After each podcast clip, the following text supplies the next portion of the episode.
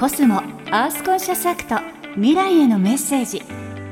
心も満タンにコスモがお送りします。今の地球環境について思うこと環境問題の解決に向けて行っている取り組み。地球の未来のために考えていることを紹介する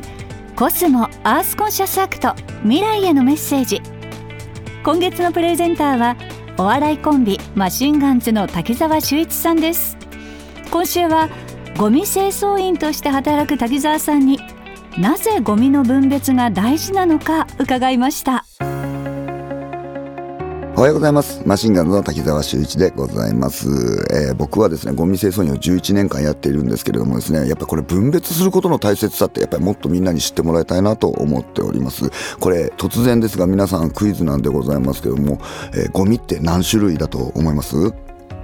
ね皆さん地域によって違うよなんていうふうになんかおっしゃったりとか例えばまあ7種類とか8種類とか結構言われる方とかいらっしゃったりとかするんですよ。僕はゴミっていうのはまあ2種類しかないと思ってるわけなんですね。えなんでもっとなんかいろいろあるじゃない？瓶とか缶とかペットボトルとかいろいろあったりとかするじゃない？なんていうふうに言われるかもしれないですけど基本的にゴミってつくのはですね可燃ゴミの日不燃ゴミの日。これ燃えるゴミ燃えないゴミの2種類しかなかったりとかするわけなんですね。それ以外はですねまあ資源と言いましてですね、えー、まあ言ってみたらですね、えーまあ、燃やしてしまったら灰になって最終処分場というところに灰が埋められてしまったりとかするんです。不燃ごみでいうところも、まあ、その砕かれて細かくなって、えー、最終処分場に埋められたりとかするんですよ。それ以外の瓶とか缶とかペットボトルとかこれは資源なんでもう一度生まれ変わったりとかするんですね。なので、えーまあ、資源と、えーまあ、ゴミの区別をまず最初につけるということが一番大事です。例えば可燃ごみの中に例えばね紙みたいなことが入ってたりとかするとこれなんか資源として使えないかな。そうだ。あ腰の日に出してみようってなったりとかすると、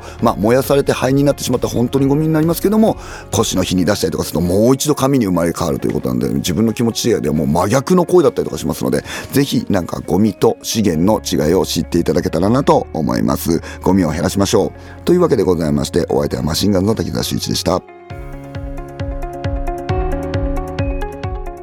コスモアースコンシャスアクト未来へのメッセージ。